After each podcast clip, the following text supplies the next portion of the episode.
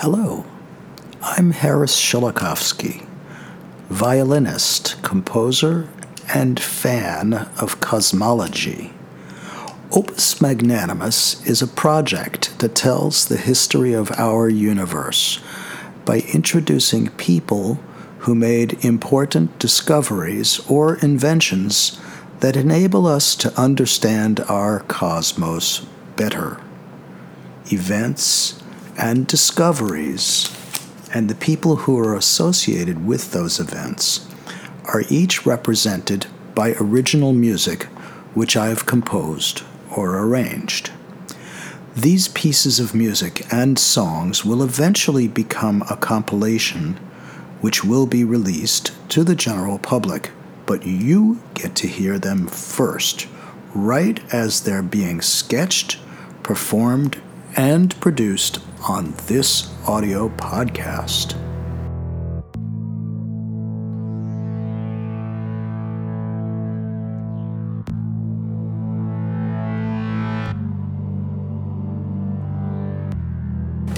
Welcome to episode 3 Opus Magnanimus The History of the Cosmos in Music. Episode 3 Stargazing in Prehistoric Times and Peering Through the Mists of Time with a New Space Telescope.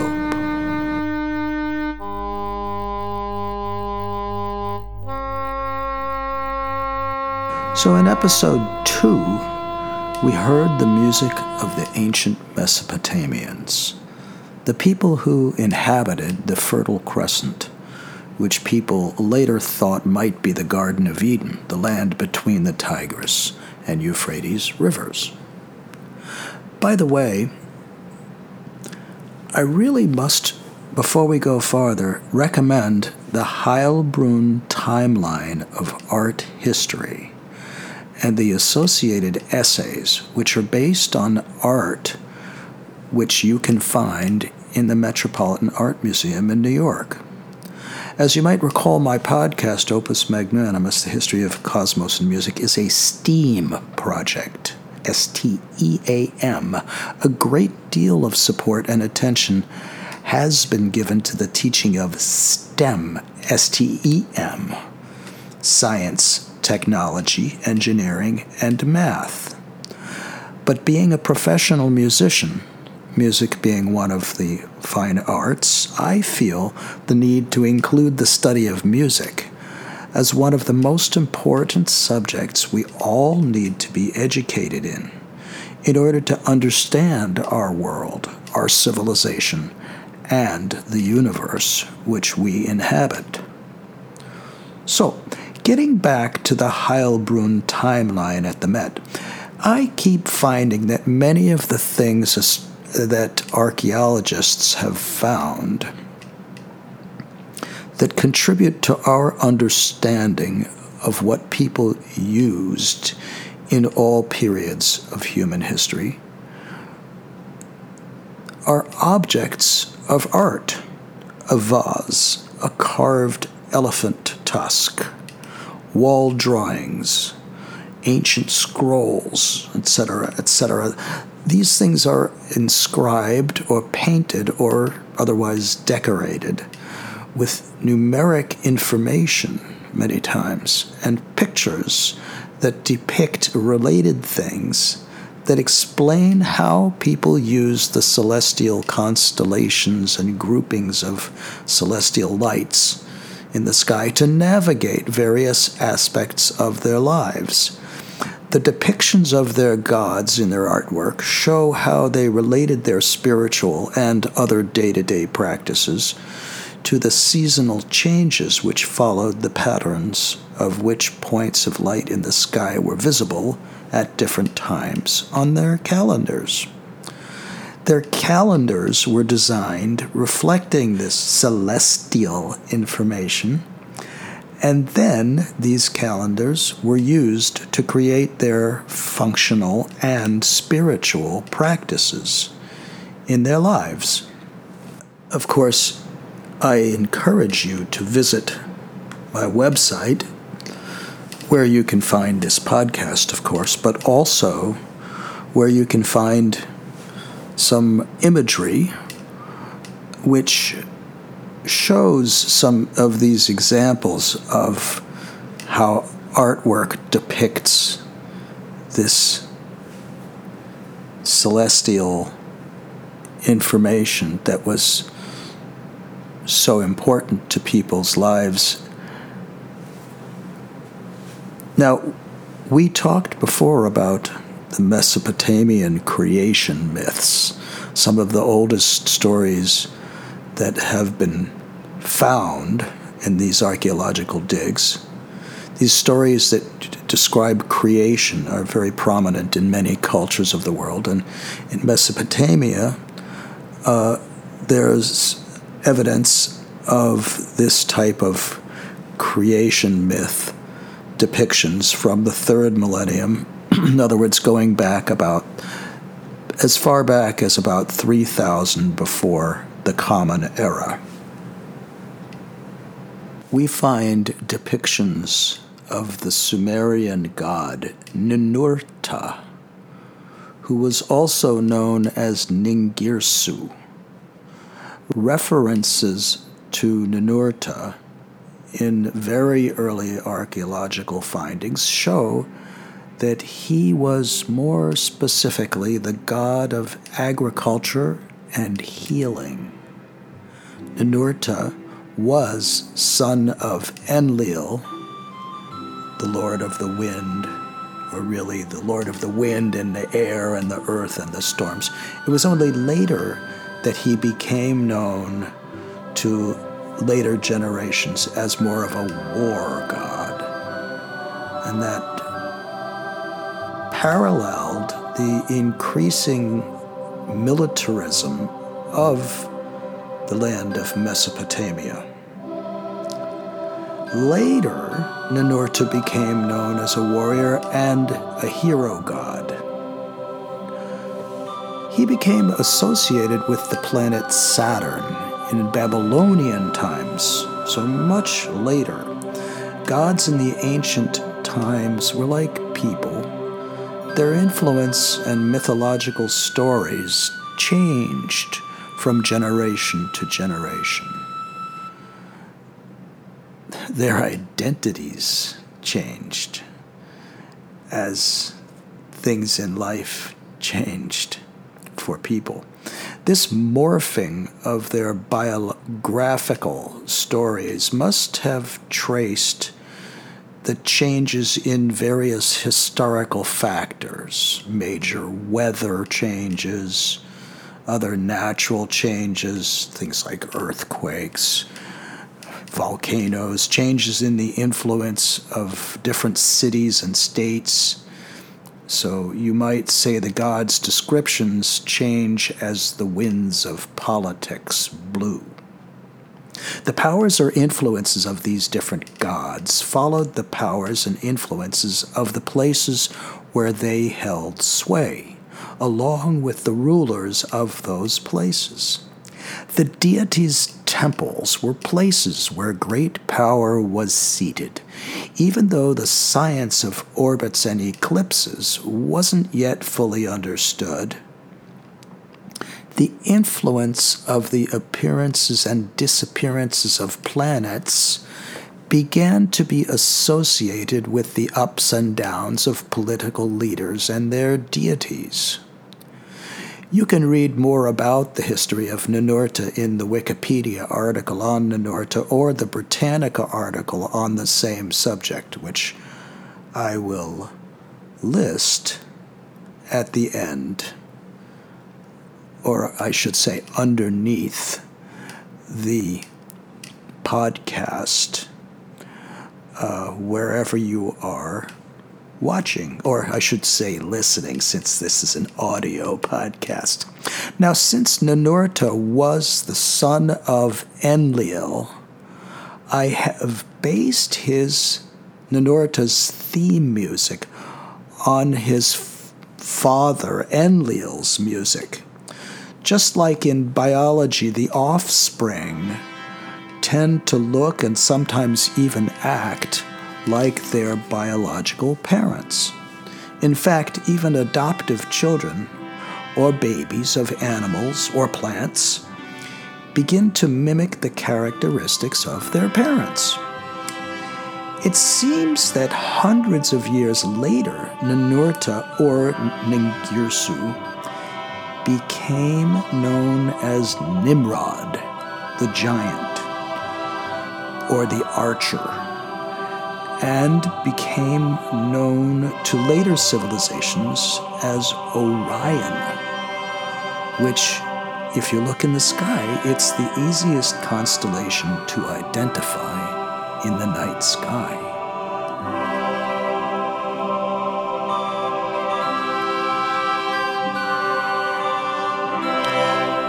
The patron god of Babylon was Marduk.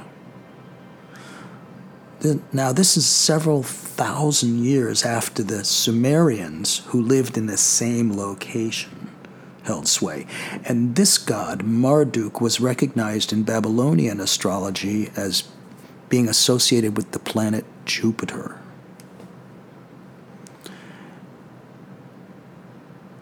Babylonian astronomers were able to identify Jupiter, or the planet that, that came to be known as Jupiter, in uh, about 2,000 years before the Common Era. Now, the planet Mercury was associated with the Babylonian god Nabu, who was the son of Marduk. Uh, and uh, Nabu was in Sumerian times, had been identified with Enki. So a lot of myths about Enki were uh, collected from various uh, archaeological digs uh, that uh, were found in uh, the southern part of Iraq, modern Iraq. Uh, and th- this Nabu was mentioned um, in early cuneiform tablets that were found in these digs. And evidently, Nabu was prominent uh, 3,000 years before the Common Era, of course, and all the way up to what we know as the Hellenistic period. So this god was, you know, recognized by people or prayed to or whatever uh, for thousands of years. Uh, Nabu is uh, translated as Lord of the Earth, or perhaps, you know, these translations are difficult for uh, scholars to figure out. It might be Lord of Water, uh, just as Enki is a god of water. He was the keeper of the powers called, I'm not sure if I'm pronouncing this right, M E, me or me, I don't know which, uh, the, which is the gifts of civilization.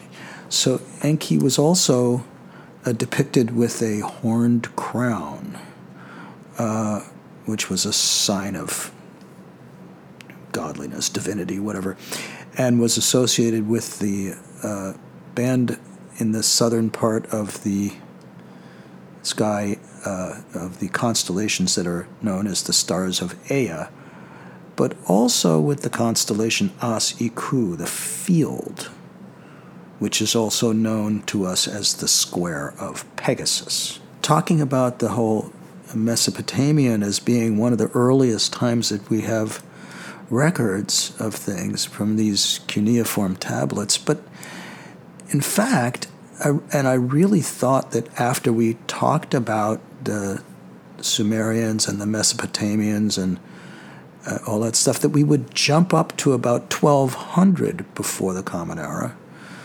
Uh, you know, to the to the next period of time and discoveries and and ways that people look at the sky and that kind of thing. But as I looked for information about the next subject, I suddenly stumbled on some evidence that people might have been thinking about time and space way earlier in history. But I guess because it's hard to find uh, historical or artistic records uh, of early, early history, um, that uh, you know we just sort of focus on the that that Mesopotamian period and the, the Fertile Crescent, uh, where we think of humanity as sort of starting, but in fact, uh, we find that this is not so.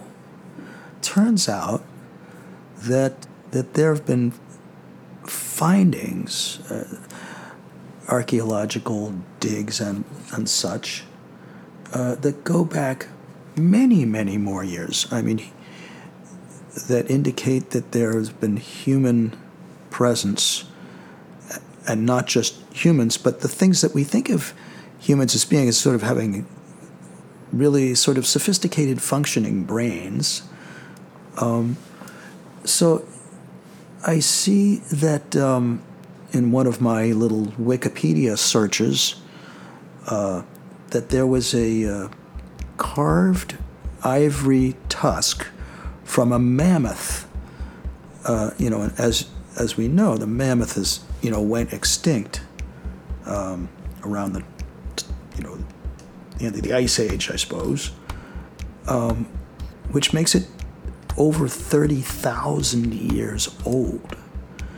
And so this carved ivory piece uh, they think it could be an actual star chart because it looks a little bit like the constellation Orion.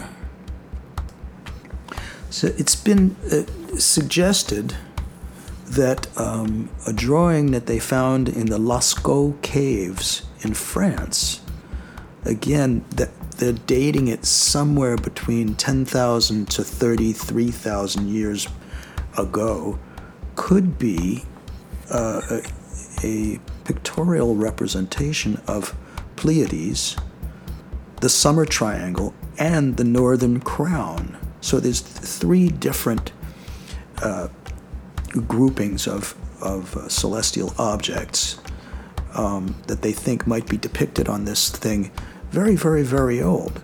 So people were looking and recording what they saw in the sky, which of course hasn't changed significantly, a huge amount. So what they saw 30,000 years ago was very similar to what we still see in the sky. Assuming, of course, that you can see the sky. This is a modern problem. Uh, we, of course, have pollution, which human beings have largely created. And now we have problems of satellites which are being launched into the sky, which reflect sunlight and therefore are creating disturbances in the sightings uh, that people with telescopes are making. It's uh, kind of messing up the ability to look clearly at the sky. So, between pollution uh, from industrial sources and satellites, again, which are part of our industries. Um, humankind is making it very difficult to learn more about the sky because we can't look as effectively with the naked eye or with Earth based telescopes. So you say, well, no problem, we now have space telescopes. No big deal. Uh, well, yes, in a way, that's true, but um, that means that only people with access to space telescopes are the ones that can actually look at the sky. Uh, and that makes it very difficult for, let's say, a young person who lives in a part of Los Angeles, let's say, where they have a lot of pollution, to be able to see the sky. So, anyway, getting back to our ancient cultures, uh, structures that might have another little thing that they mentioned uh, things like Stonehenge, uh, that uh, were big structures, probably um, served as uh, some sort of uh, astronomical, um, you know, sort of tools uh, because of the way that they align with uh, heavenly bodies. Uh, and of course, uh, early people probably used them in religious and social sort of uh, events or whatever. Uh, so, um, so yeah, and we know that the, of course, the calendars which use either the sun or the moon or a combination of the sun and the moon uh, and when they rise and when they come down um, that were used to mark days and months and years were very important for people who planted their own food, so agrarian or agricultural uh, civilizations. And um, the harvest depended on, you know, you had to plant at the right time of year. Um, you know, the full moon was really important for travel also, because you actually use the moon t- if you were traveling at night to get to a marketplace or whatever, uh, because they didn't have the streetlights in those days. So, um, so just uh, moving on here, I wanted to say that I was just fascinated that I found uh, things going back, as I said, to much more ancient times, prehistory, I would call it, uh, or prehistoric times. Uh, so, prehistory is what is history? History is really what human beings have written down of our past. Um, so, prehistory would be well, we don't have anything written about that, so we call it prehistory. It's actually kind of a misnomer because we actually do have recorded things like, uh, like, um, uh, oh, uh, one particular archaeologist, Alexander Marshack, had a theory that these sticks, th- th- these bones, that were found in places like Africa and Europe might be showing the again the phases of the moon. A lot of people don't agree with him. Um, so this is a you know many scientific theories are, are unproven until you have a lot more evidence. Um, there's a uh, calendar that was found in uh, the Dee River Valley in the Aberdeenshire area of Scotland, which was known as the Warren Field Calendar. They found it in uh, 2004. They dug it up or whatever. Um, and they think that it's an old calendar created around 8000 before the Common Era. So, you know, before other calendars. And uh, it's. Um, it's actually like a monument. It's, it's not just it's not a, what we think of as being a calendar. It's actually a series of pits dug in the ground, twelve pits. Well, there are. We think of there being twelve months in the year. Um, so these pits in the ground sort of mimic the uh, the phases of the moon. Um, and uh, and uh, then there's there's a circle in Germany that belongs to what they call the linear pottery culture. Um, and then uh, there's a, a Nebra sky disk, which was from the Bronze Age. Uh, it was buried in Germany. Um, and uh, this was uh, also like kind of old. So anyway, there there are many things that have been found that show that people were um, depicting the uh, the ancient uh, uh, the, their moon um, from many, many years before.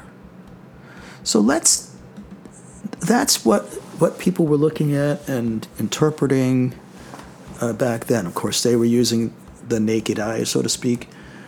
Nowadays, so we have people who are making discoveries now that are obviously much, much more sophisticated. Um, so let's talk about some discoveries nowadays, contemporary discoveries, and some people who help to make them happen. So, you know, because like we said, telling the tale of the history of our cosmos includes reaching back in history to understand what our ancestors thought about it, but it also includes everything up to the present, including people who have discovered things uh, and people of all races and ethnicities. Um, now, let's uh, let's jump up to that.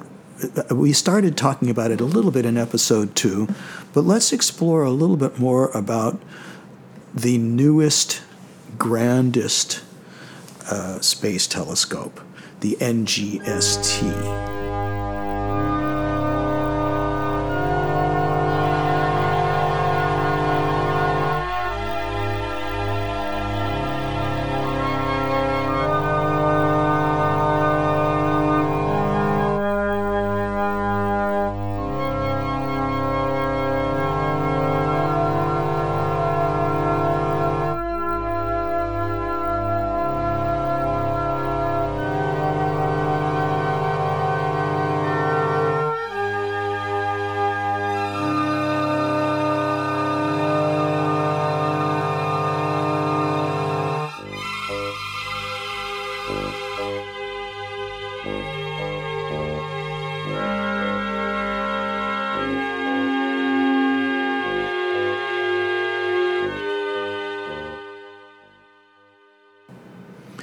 Which is what I call this project. Um, why do I call it NGST and not JWST, not James Webb? Well, I think I started talking about that a little bit last time, but I'll, ju- I'll just uh, do a little quick reminder. First of all, we'll just talk about who actually was the person who really kind of got this NGST started. The senior project scientist for the NGST is, is Dr. John C. Mather. Now, he is the current senior project scientist. So he's working on it right now. This project, of course, has been in development for 20 years. So John C. Dr. Mather is an American astrophysicist and a cosmologist and he's part of the wonderful team of people who have developed uh, this incredible project, which, by the way, is a follow on of the Hubble telescope. So, a lot of people will remember the Hubble telescope. Uh, it was supposed to be the greatest uh, telescope because, again, it wasn't um, affected by our Earth atmosphere there were no clouds in the way. When you launch the Hubble up into space, it's not clouded by dust and atmospheric gases, i.e., oxygen or whatever, any kind of any kind of particles um, or light. You know, light pollution is a big problem for people who are looking at the stars.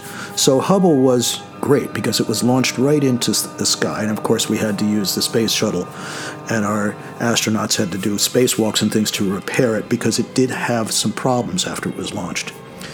Anyway, um, there's an organization called STSCI, uh, which is short for Space Telescope Sci- Science or whatever. Um, and that's like an institute. It was the first director of that organization's name was Riccardo Giacconi, and uh, let's just take a let's take a quick look at Riccardo Giacconi.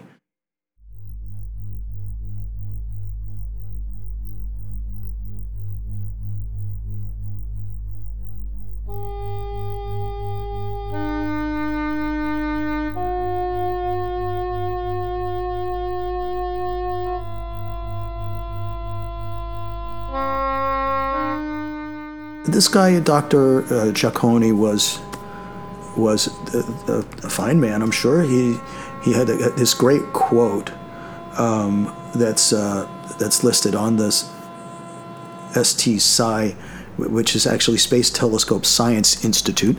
Um, uh, he said that the uh, a scientific organization should be a place of clarity and scientific truth dedicated to the pursuit of excellence.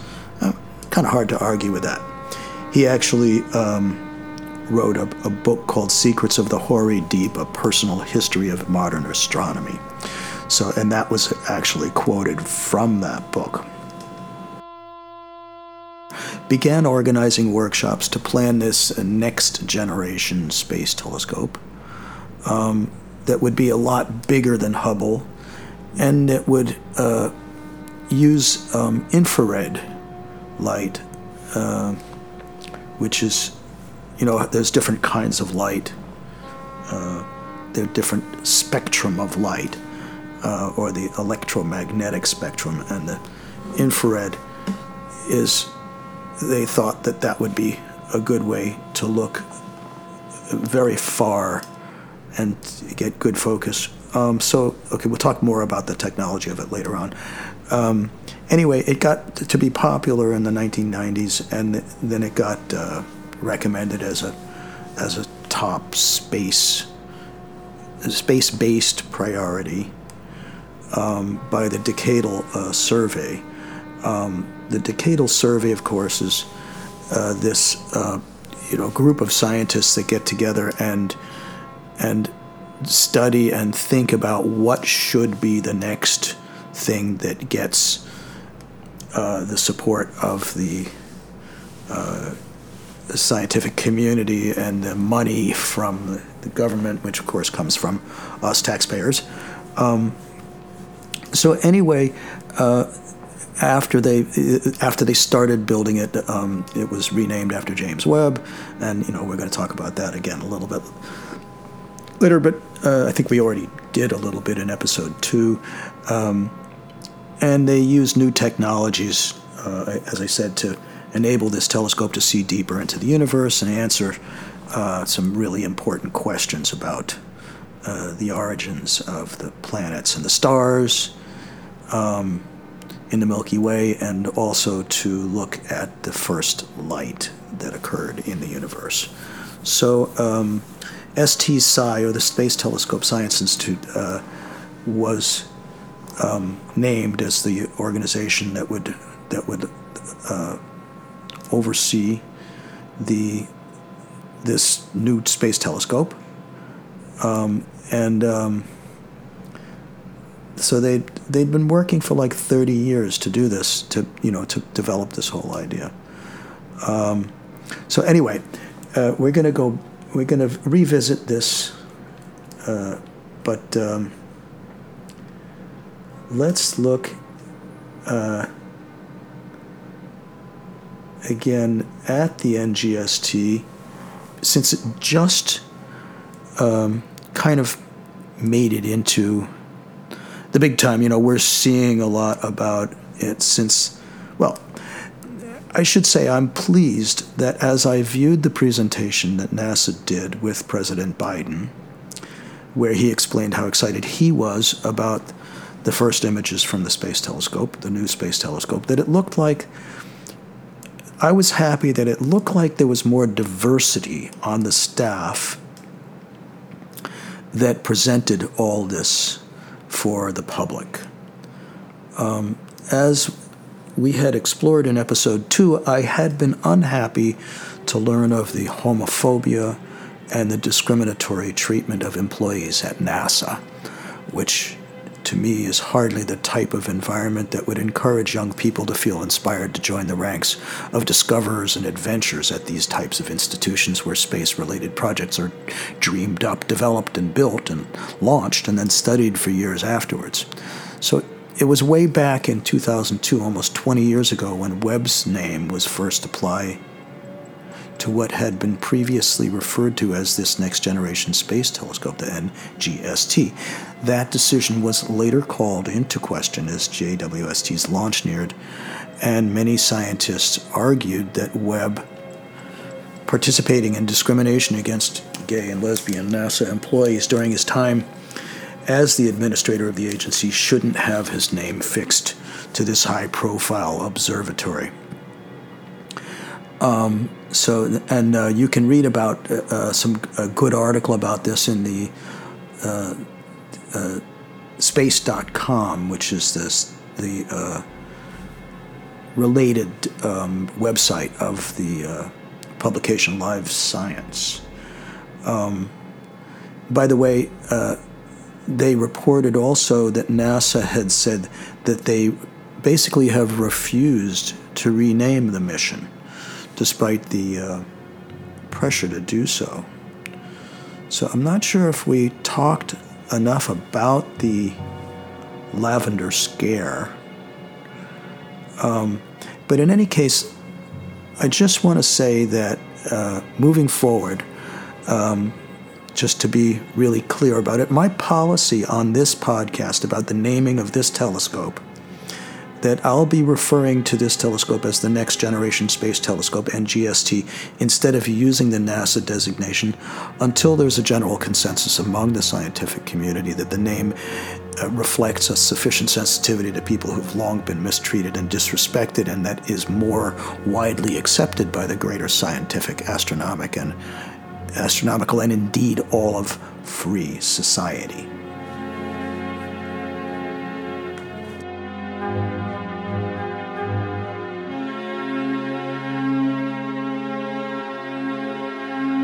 Uh, Yahoo Finance, interestingly enough, a publication which you can find online. And again, I will uh, give you the links to all these publications so you can look up the uh, original information uh, or articles that have been written on this. But uh, you know, they um, the communities of uh, scientific and the queer communities within the scientific uh, community um, are pushing to rename the, the, the JWST with a new name um, because of uh, James Webb's alleged involvement in uh, anti LGBTQ government policies in uh, the middle of the 1900s. Uh, um, so, uh, you know, NASA is feeling like this is a really, really important moment. They call it an Apollo moment. Um, you know, which is going to answer these questions about, you know, the the early history of of our universe. But the but um, when uh, when Webb served as the Undersecretary of State during the Truman administration, um, the Truman administration oversaw um, the firing of LGBTQ employees. Now, you have to remember that people didn't just, not that it's a small thing to lose your job, your position, but also your life, your reputation.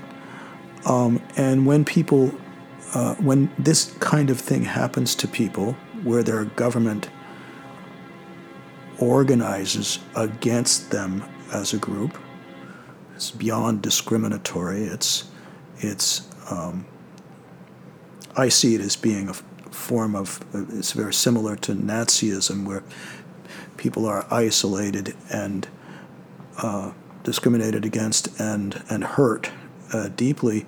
But those people, of course, are are scored. They're they're they're damaged um, psychologically by the experience, and you'll see when things like this happen to groups of people that uh, the rates of depression and suicide amongst those people uh, goes up. And so you will see, in fact, people dying as a result of these policies.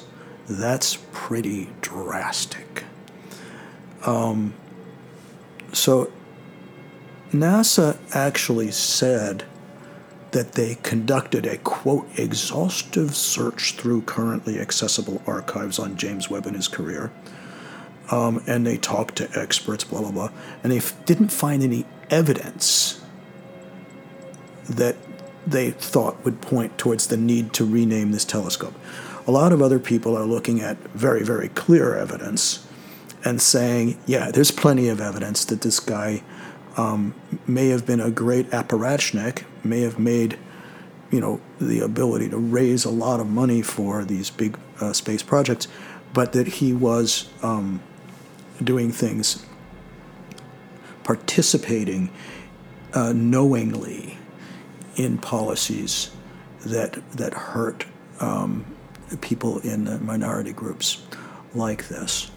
Um, and then he ran uh, NASA from 61 to 68. Um, he was in charge during a lot of the Apollo program. Um, and um, and uh, so he um, uh, he he helped he had helped um, the Senate committee and everything to quote determine the extent of employment of homosexuals and other sex perverts in government. So I mean, it was very clear that um, that this was uh, a knowledgeable act. Um, again, my one of my role models, Chanda Prescod-Weinstein, who's an assistant professor of physics at the University of New Hampshire. Um, said, uh, quote, I'm so excited for the new images and so angry at NASA headquarters. Um, NASA leadership has stubbornly refused to acknowledge that what is now public info about Webb's legacy means that he does not merit having a great observatory named after him.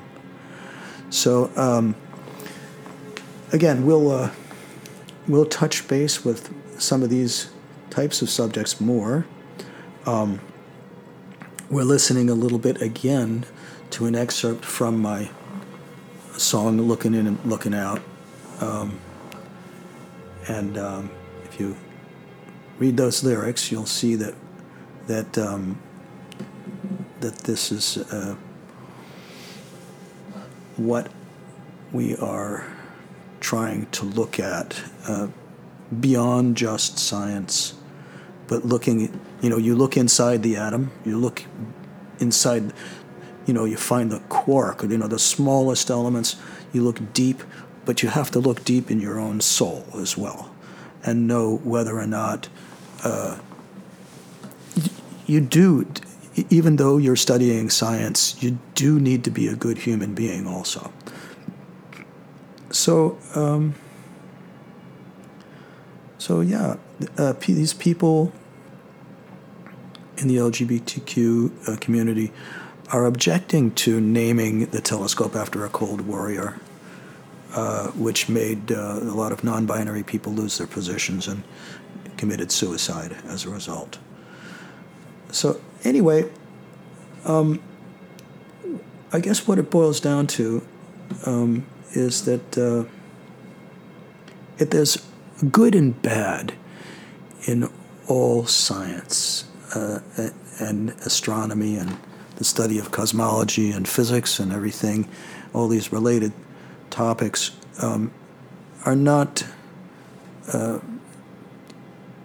they are not, um, you know, free of of the good and the bad. Our, our history extends also to our future history which, uh, thanks to many discoveries and work being done by current scientists and other people, um, our future history may end up being a little shorter than we might hope. Um, our powerful discoveries that enable us to release the potential energy which we find in Earth's natural resources, those discoveries enable us to use this energy to power our transportation, our heating and cooling, our manufacturing, and other uses. And these activities emit particles that result from the processing and usage of these things.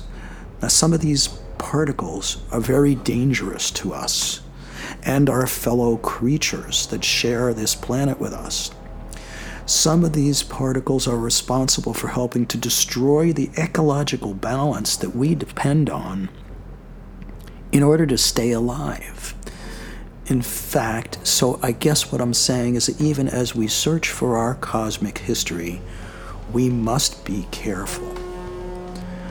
One of the things that was most important in developing the NGST was a metal or an element that's called beryllium. It was used in the mirrors of this space telescope.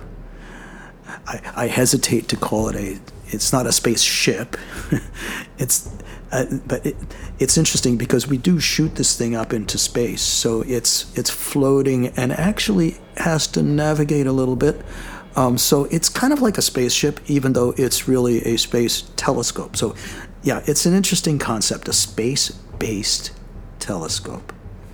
Anyway, evidently beryllium you have to in order to mine you have to mine the uh, minerals in order to get uh, beryllium to make this mirror.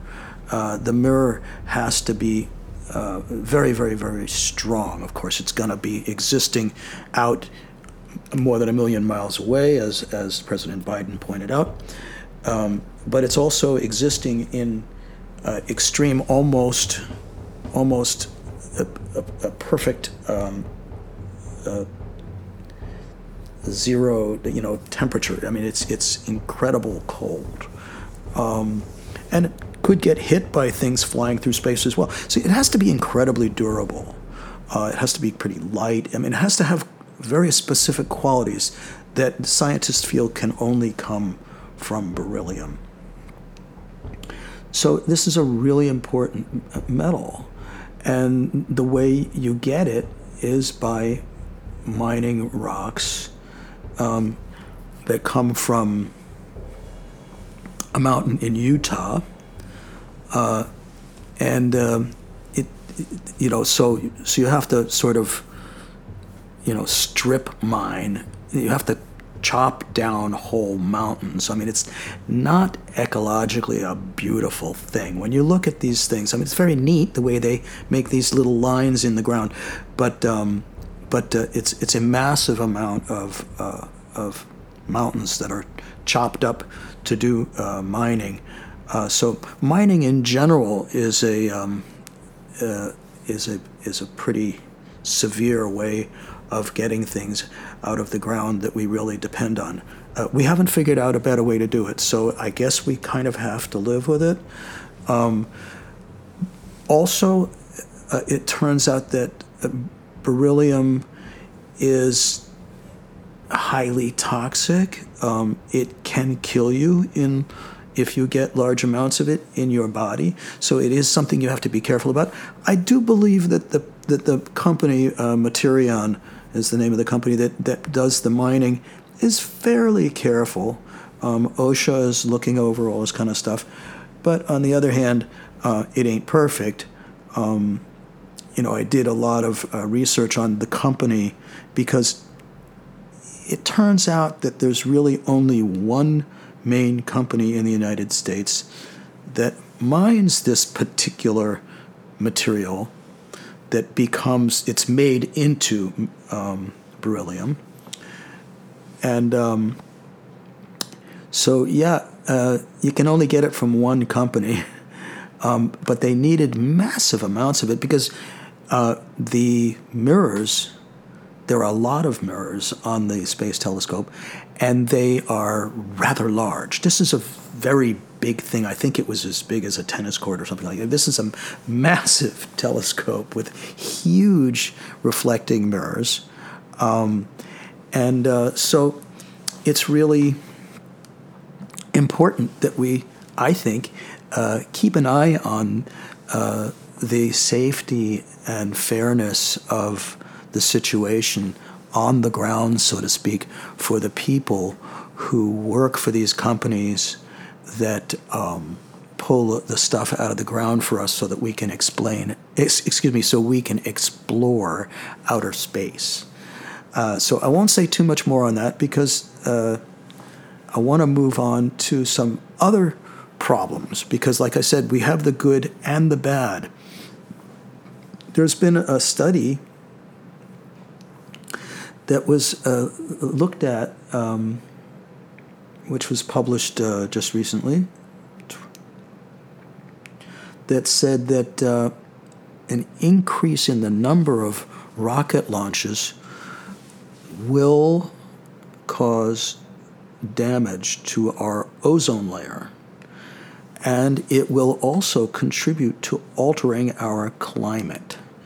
Um, so I think previously people used to argue that rocket launches hardly did anything compared with how much pollution and, and damage is done by our transportation and other industries like uh, coal burning, electrical plants, for instance. Um, but um, it turns out that right now, um, with a new private rocket companies, uh, their whole goal as a private company is to make as much money as possible by launching as much stuff as possible into space, uh, stuff and people. Um, so they want to have a lot more rockets go up into space. And it will be detrimental. This new study, um, which is uh, led by the uh, researchers from NOAA, NOAA, National Oceanic and Atmospheric Administration, um, was focused in on fossil fuel burning rockets. Now, of course, we know that uh, if you uh, read the news at all or you watch uh, programs, that uh, people are trying to get alternative ways of creating energy, uh, electricity, um, powering cars and other vehicles um, by not using fossil fuel burning uh, machines. Um, well, rockets are the same. Like, for instance, the Falcon 9 by SpaceX. This is a rocket that burns fossil fuel. Um, so it's one of its main components. I mean, it's a, you know, rocket fuel is a combination of different things combined. But, uh, that's not my goal to look at um, rocket science. Um, but I do like to look at things that affect our planet and that affect the quality of our our science, our our study of the history of the cosmos, uh, because if we don't have human beings that will be around long enough to appreciate all these wonderful uh, discoveries that we're making, there's not much point in doing it in the first place. So they've been overlooking the impact of uh, rocket launching.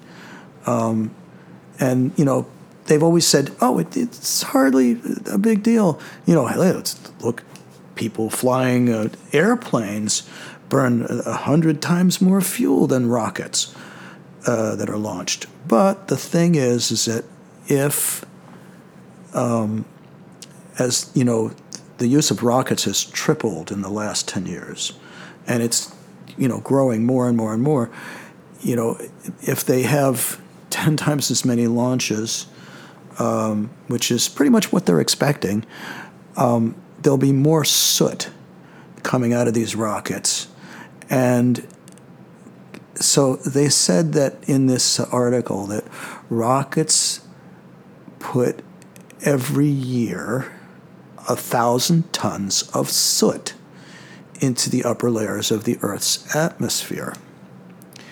This accumulates, just like anything else that affects a, a global warming.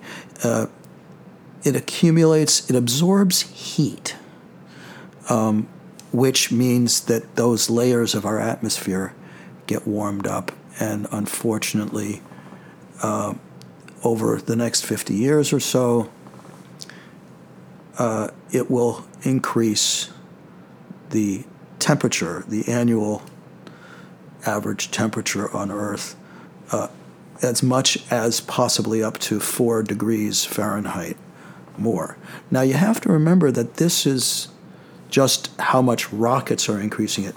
There are other things that um, are contributing in addition to rockets. And so when you put all these things together, um, we might end up, uh, unfortunately, not to, I don't mean to be too depressing about this, but you know, if we if we heat up our atmosphere too much, all of the water that's on Earth could possibly boil away, leaving us um, uh, dried up, desiccated skeletons, if even. Um, and um, oh, and by the way, the exhaust from rockets also contains chlorine. And chlorine is what, remember, I was talking about the ozone. Chlorine is a known ozone killer. Um, so it's really important that we look at these uh, subjects. I'd love to direct you towards an article uh, in space.com written by Tereza Pultarova. Um, and I just want to read what they said about her little bio. Um, she's a London based uh, science and technology journalist. Um, she writes fiction. She's an amateur gymnast. Um, she was originally from Prague, the Czech Republic. She spent seven years working as a reporter, a script writer, presenting TV programs uh, on public TV. And then she went to school. She got a master's in science from the International Space University in France.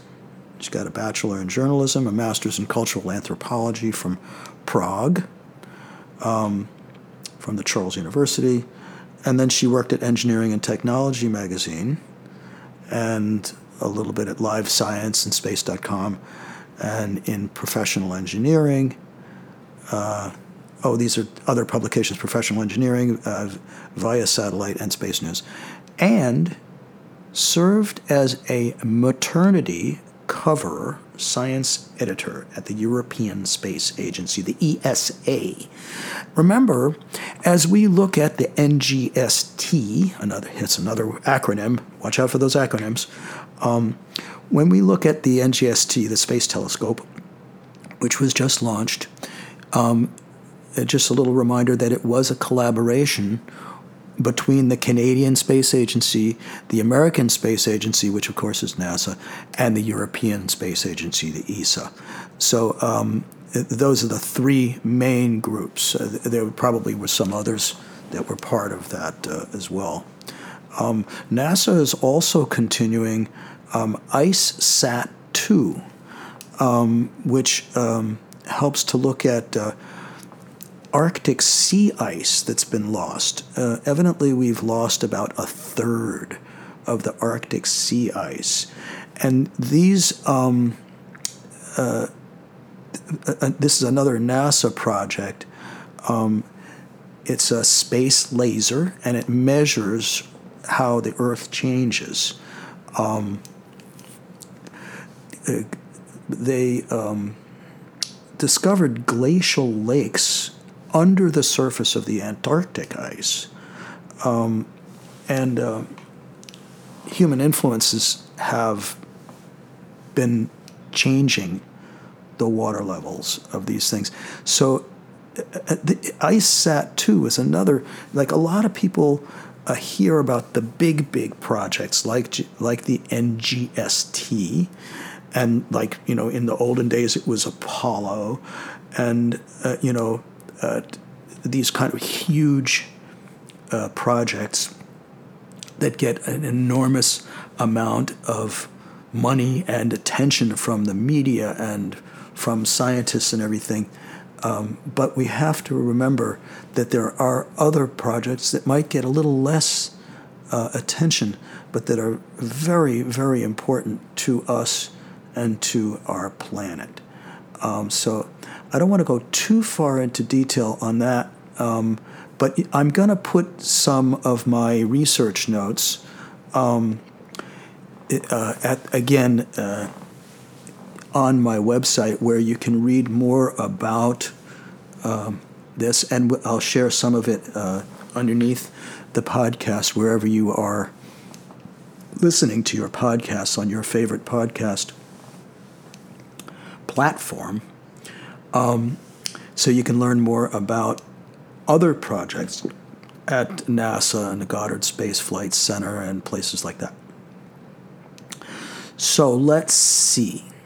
Um, just want to remind you that I always extend an open invitation to anybody out there who's an astrologist. Uh, if you study early cosmology, if you're a physicist, or if you yourself are a music composer, a music critic, an arranger, a science historian, or a telescope specialist, please um, drop me a note. Uh, I'm always looking for a guest um, to come and join me on the podcast. Um, and um, and remember, please do um, think about supporting Opus Magnanimous. Um, don't forget to like us and um, you know all the usual things about podcasts you know. We want you to like it uh, with the little thumbs up thingy. Uh, we would love you to uh, subscribe.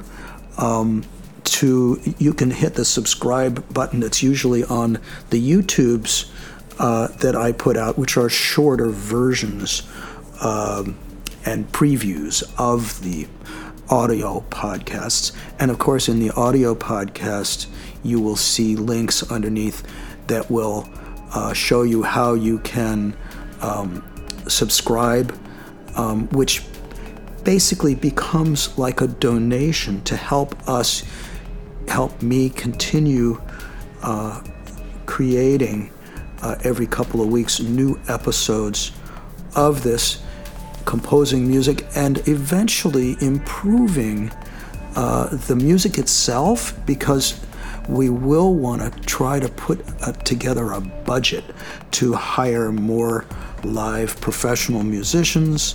Um, we might need to use a professional studio to re record things. And I would love to see after this project is completed, or maybe even before it's done, um, to be able to perform some of the music that I'm writing uh, in public, um, on tour, and uh, to take it on the road, as they like to say. So please remember to support us, and um, we'll be putting up the names of supporters as people start chipping in. I've only been doing this, this is only the third episode, so it's really new. I'm hoping that you will enjoy it. And please, please tell your friends, anybody who you think might enjoy this. Remember, I am also really interested in your opinion. So, wherever there's a place for comments, either below the YouTubes or the actual podcasts, feel free to rake me over the coals. Tell me what you loved, tell me what you hated. This will help me to grow better and better at creating podcasts like this for you to be able to listen to and to be able to enjoy. See you in episode four. Uh, I haven't announced yet what the subject matter is going to be exactly for that, but um, I will put that into the preview uh, that will come out pretty soon on YouTube. Um, and uh, yeah, stay tuned. And uh, see you at the Big Bang.